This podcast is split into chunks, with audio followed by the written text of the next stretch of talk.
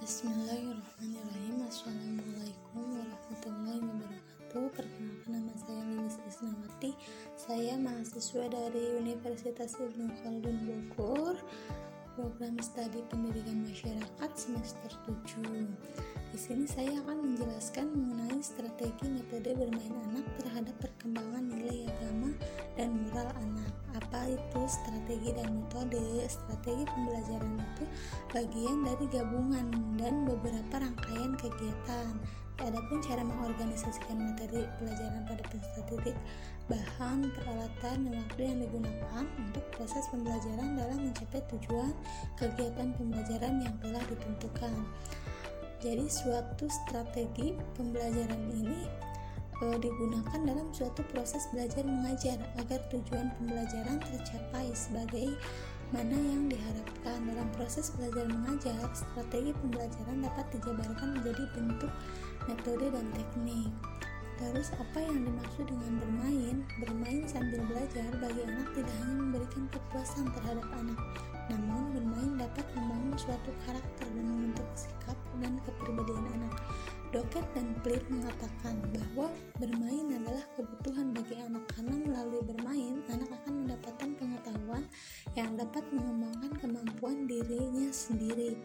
Menurut Nehru 2011 halaman 134 dalam Pratiwi tahun 2017.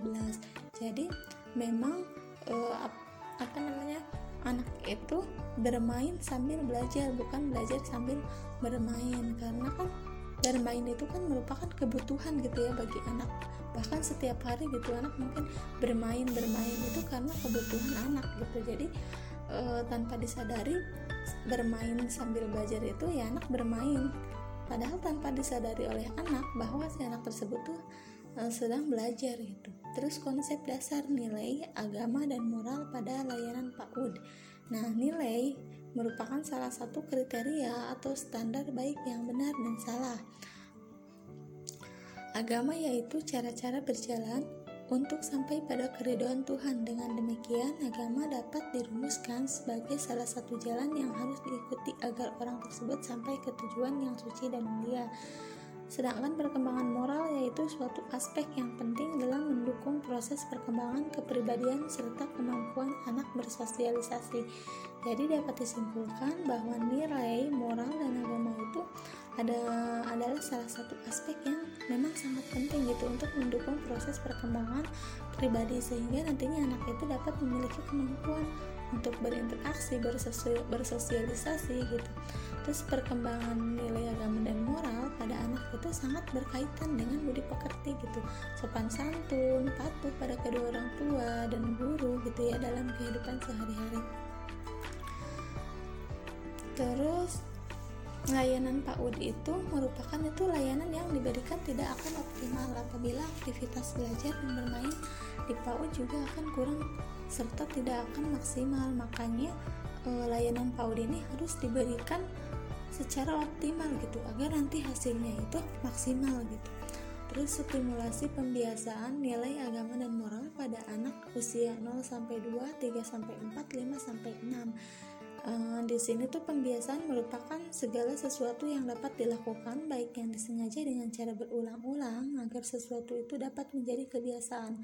Stimulasi pembiasaan berarti cara yang dapat dilakukan untuk menstimulasi pembiasaan nilai agama dan moral. Jadi untuk menstimulasi uh, anak itu ya orang tua itu harus secara uh, terus menerus gitu uh, agar nantinya stimulasi itu menjadi pembiasaan buat anak gitu. Terus anak juga dapat melakukannya gitu sehingga nanti uh, jadi ke jadi anak itu mulai terbiasa gitu ya. Nah di sini kan ada nih bagaimana cara menstimulasi anak nih apa namanya menstimulasi anak itu e, caranya ya dengan menstimulasi pembiasaan itu dengan cara mengenalkan doa dan surat pendek pada anak gitu ya. Akan lebih bermakna apabila guru atau orang tua menghadirkan situasi yang nyata diterapkan pada anak dalam kehidupan sehari-hari baik di rumah atau di mana aja gitu ya. Ketika anak hendak belajar guru mengajak anak berdoa gitu. Misalnya kalau lagi di sekolah gurunya mengajak anak berdoa gitu terus menjelaskan misalnya uh, kenapa harus kenapa harus uh, kenapa harus berdoa sebelum dan sesudah belajar gitu kan. Terus dijelasin juga maknanya kayak gimana gitu ya. Makna dari doa yang diucapkan itu apa gitu kan. Terus sehingga nanti doa-doa yang sering diajarkan uh, baik oleh orang tua atau guru gitu ya.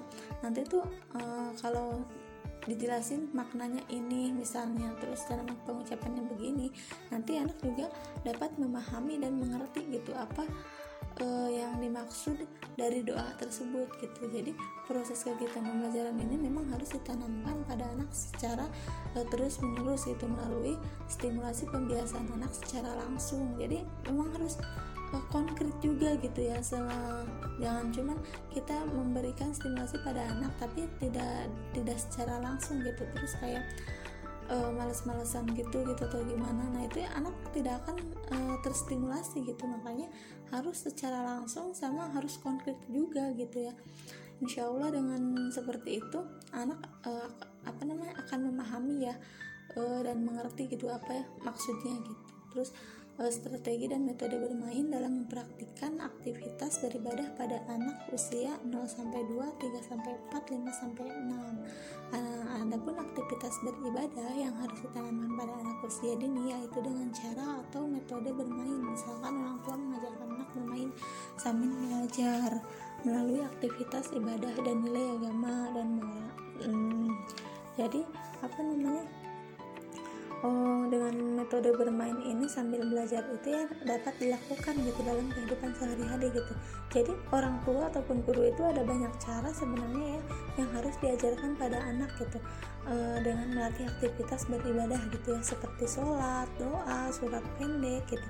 Kalau tidak ya ajaklah gitu ya anak berjamaah e, sholat sholat berdoa mengajak anak gitu ya untuk uh, sholat berjamaah di masjid itu tuh harus dibiasakan dari sejak dini gitu. Nanti kan uh, kalau misalnya udah dibiasakan nanti lama kelamaan anak akan tumbuh gitu ya rasa senang atau melakukan ibadah tersebut itu oh, jadi anak itu memang harus dibiasakan dengan sedemikian rupa gitu sehingga dengan sendirinya nanti anak akan terdorong gitu dan melakukannya gitu ya tanpa disuruh oleh orang tua ataupun guru atau siapa pun itu gitu kan. Nah misalnya e, contohnya itu nih orang tua mengajarkan anak tuh supaya terbiasa gitu ya dengan dengan memberikan kepada anak itu seperti ada makan nih misalnya pertama harus mencuci tangan gitu kan terus mau makan tuh baca bismillah atau makan dan minum itu dengan tangan yang sebelah kanan tidak boleh tangan yang kiri gitu ya harus tangan bagus gitu. Terus duduk e, saat makan itu juga harus duduk gitu terus minum dalam tiga tegukan dan diakhiri dengan alhamdulillah gitu ya. Itu tuh uh, sambil bermain aja gitu nanti kalau misalnya lagi apa sambil bermain bermain itu tanpa disadari oleh anak sebenarnya lagi belajar gitu. Nah itu tuh uh, mempraktik mempraktikkan aktivitas ibadah gitu ya. Jadi memang harus dipraktekkan gitu dalam kehidupan sehari-hari agar nanti uh, anak itu oh, mulai terbiasa gitu. Nah jadi adapun uh, aktivitas beribadah itu yang harus ditanamkan pada anak usia dini itu dengan uh, cara atau metode uh, bermain ya jadi orang tua tuh harus benar-benar gitu mengajarkan anak gitu nah adapun adapun uh, apa nilai agama dan moral yang harus ditanamkan pada anak usia dini itu yang pertama itu menanamkan rasa cinta kepada Allah Subhanahu wa taala. Jadi, dengan cara membimbing anak menuju akidah yang benar yaitu dengan mendidik mereka untuk mencintai Allah Subhanahu wa taala, maka pendidikan ini harus diberikan pada anak uh, usia sejak dini gitu ya. Jadi, mengajak anak itu untuk berbicara dengan mulai memperkenalkan anak dengan makhluk-makhluk ciptaan Allah seperti manusia, binatang, dan tumbuhan yang ada di lingkungan sekitar gitu Terus kan e, rasa cinta kepada Allah Subhanahu wa taala itu kan beserta seluruh ciptaannya itu dapat diperkenalkan pada anak usia dini itu melalui pembelajaran saintifik gitu ya. Pembelajaran saintifik tersebut itu akan mengenalkan pada anak e, pada akan mengenalkan akan pada makhluk ciptaan Allah gitu sekaligus mengenalkan anak untuk mencintai ilmu pengetahuan dengan proses mengamati gitu sehingga nanti eh, anak itu dapat melihat gitu ya. Oh ciptaan Allah itu yang seperti ini gitu. Jadi nanti anak akan mulai terbiasa gitu. Mengenal dengan mengenal e, manusia atau hewan atau tumbuhan gitu. Terus yang kedua menciptakan rasa aman Nah, menciptakan rasa aman di sini itu strategi pengembangan nilai agama dan moral tidak tidak dapat mengesampingkan bahwa rasa aman ini sangat penting bagi anak. Jadi rasa aman yang berdampak juga dalam penyerapan nilai agama dan moral yang telah diajarkan oleh orang tua atau guru di sekolah. Jadi jika anak merasa aman, tentram, dan nyaman di rumah atau di sekolah atau di mana pun itu, maka anak akan dengan sangat sangat mudah akan menerima pembelajaran tersebut ataupun pengetahuan gitu. Contohnya ya orang tua itu harus memberikan contoh yang positif gitu pada anak gitu. Uh, jadi yang memberikan contoh yang positif itu sebenarnya bukan cuma orang tua aja tapi guru gitu atau anggota keluarga gitu agar nanti anak uh, dapat melakukan hal-hal yang positif gitu ya. Biar si anak itu nyaman, tentram, damai gitu. Terus yang ketiga menyentuh dan mengaktifkan potensi berpikir anak. Strategi pengembangan moral dan nilai agama untuk anak usia dini dapat dilakukan dengan menyentuh dan mengaktifkan potensi berpikir anak melalui cerita atau dongeng jadi biasanya nih anak-anak tuh sangat menyukai dongeng gitu ya ataupun cerita gitu yang dibacakan oleh guru atau orang tua gitu sebelum mau tidur gitu. Kalau misalnya di sekolah ya sama guru gitu ya di, dibacain dongeng atau cerita gitu. Terus uh, ataupun sama orang-orang terdekat atau sama anggota keluarga gitu. Jadi uh, kalau kita mau memberikan cerita atau dongeng berilah gitu ya cerita-cerita tersebut itu yang berkaitan dengan cerita kayak kenabian itu atau orang-orang yang soleh atau anak-anak yang soleh gitu. Jadi nanti anak itu uh, akan mendengarkan cerita atau dongeng tersebut. Uh, jadi nanti anak itu akan mulai mengenal tokoh-tokoh yang ada di dalam cerita itu gitu yang yang baik yang mana yang jahat yang mana gitu ya yang positif yang hal-hal yang baik gitu. Terus itu nanti akan bermanfaat gitu buat anak-anak gitu terus yang keempat teladan yang baik. Teladan yang baik itu maksudnya itu uh, strategi nilai agama dan moral yang ditanamkan adalah memberikan keteladanan yang baik. Jadi anak itu sangat membutuhkan model gitu ya dalam proses pengamatan teladan uh, pengamatan. Teladan yang teladan yang baik dapat diperoleh melalui lingkungan yang ada dalam keluarga gitu. Uh, sekolah gitu ya terus dan lingkungan yang ada di lingkungan sekitar lah gitu itu tuh teladan yang baik terus selanjutnya strategi metode bermain dalam mempraktikkan berperilaku e, berbudi luhur pada anak usia 0 sampai 2, 3 sampai 4, 5 sampai 6. Jadi pengembangan nilai agama dan moral saling berkaitan erat dengan budi pekerti seorang anak, sikap, sopan santun, serta kemauan melaksanakan ajaran agama yang diterapkan dalam kehidupan sehari-hari. Pembahasan filosofis mengenai budi pekerti khususnya dari segi pendidikan moral sebagaimana telah dikemukakan oleh Cliff Hetrick dalam Zuriyah tahun 2009 2011 halaman 63 dalam Supriyanto tahun 2015 akan terus berkembang dengan berbagai pendapat dan aspek budi pekerti nilai agama dan moral. Jadi dalam lingkup ini memang perkembangan nilai-nilai moral dan agama anak sangat diharapkan agar anak anak dapat membedakan perilaku yang baik dan yang buruk gitu. Jadi kalau dilihat dari pengertian di atas itu ya dapat disimpulkan gitu bahwa nilai agama dan moral itu memang sebenarnya tidak dapat dipisahkan gitu ya satu uh, dengan yang lainnya gitu nilai agama dan moral itu kan uh, masih ada hubungannya gitu atau keterkaitannya dengan uh, budi pekerti gitu. Itu tuh sangat erat banget gitu ya hubungannya. Sehingga itu akan terus berkembang dengan berbagai pendapat serta aspek budi pekerti itu nilai agama dan moral pasti uh, benar-benar tidak bisa dipisahkan gitu ya.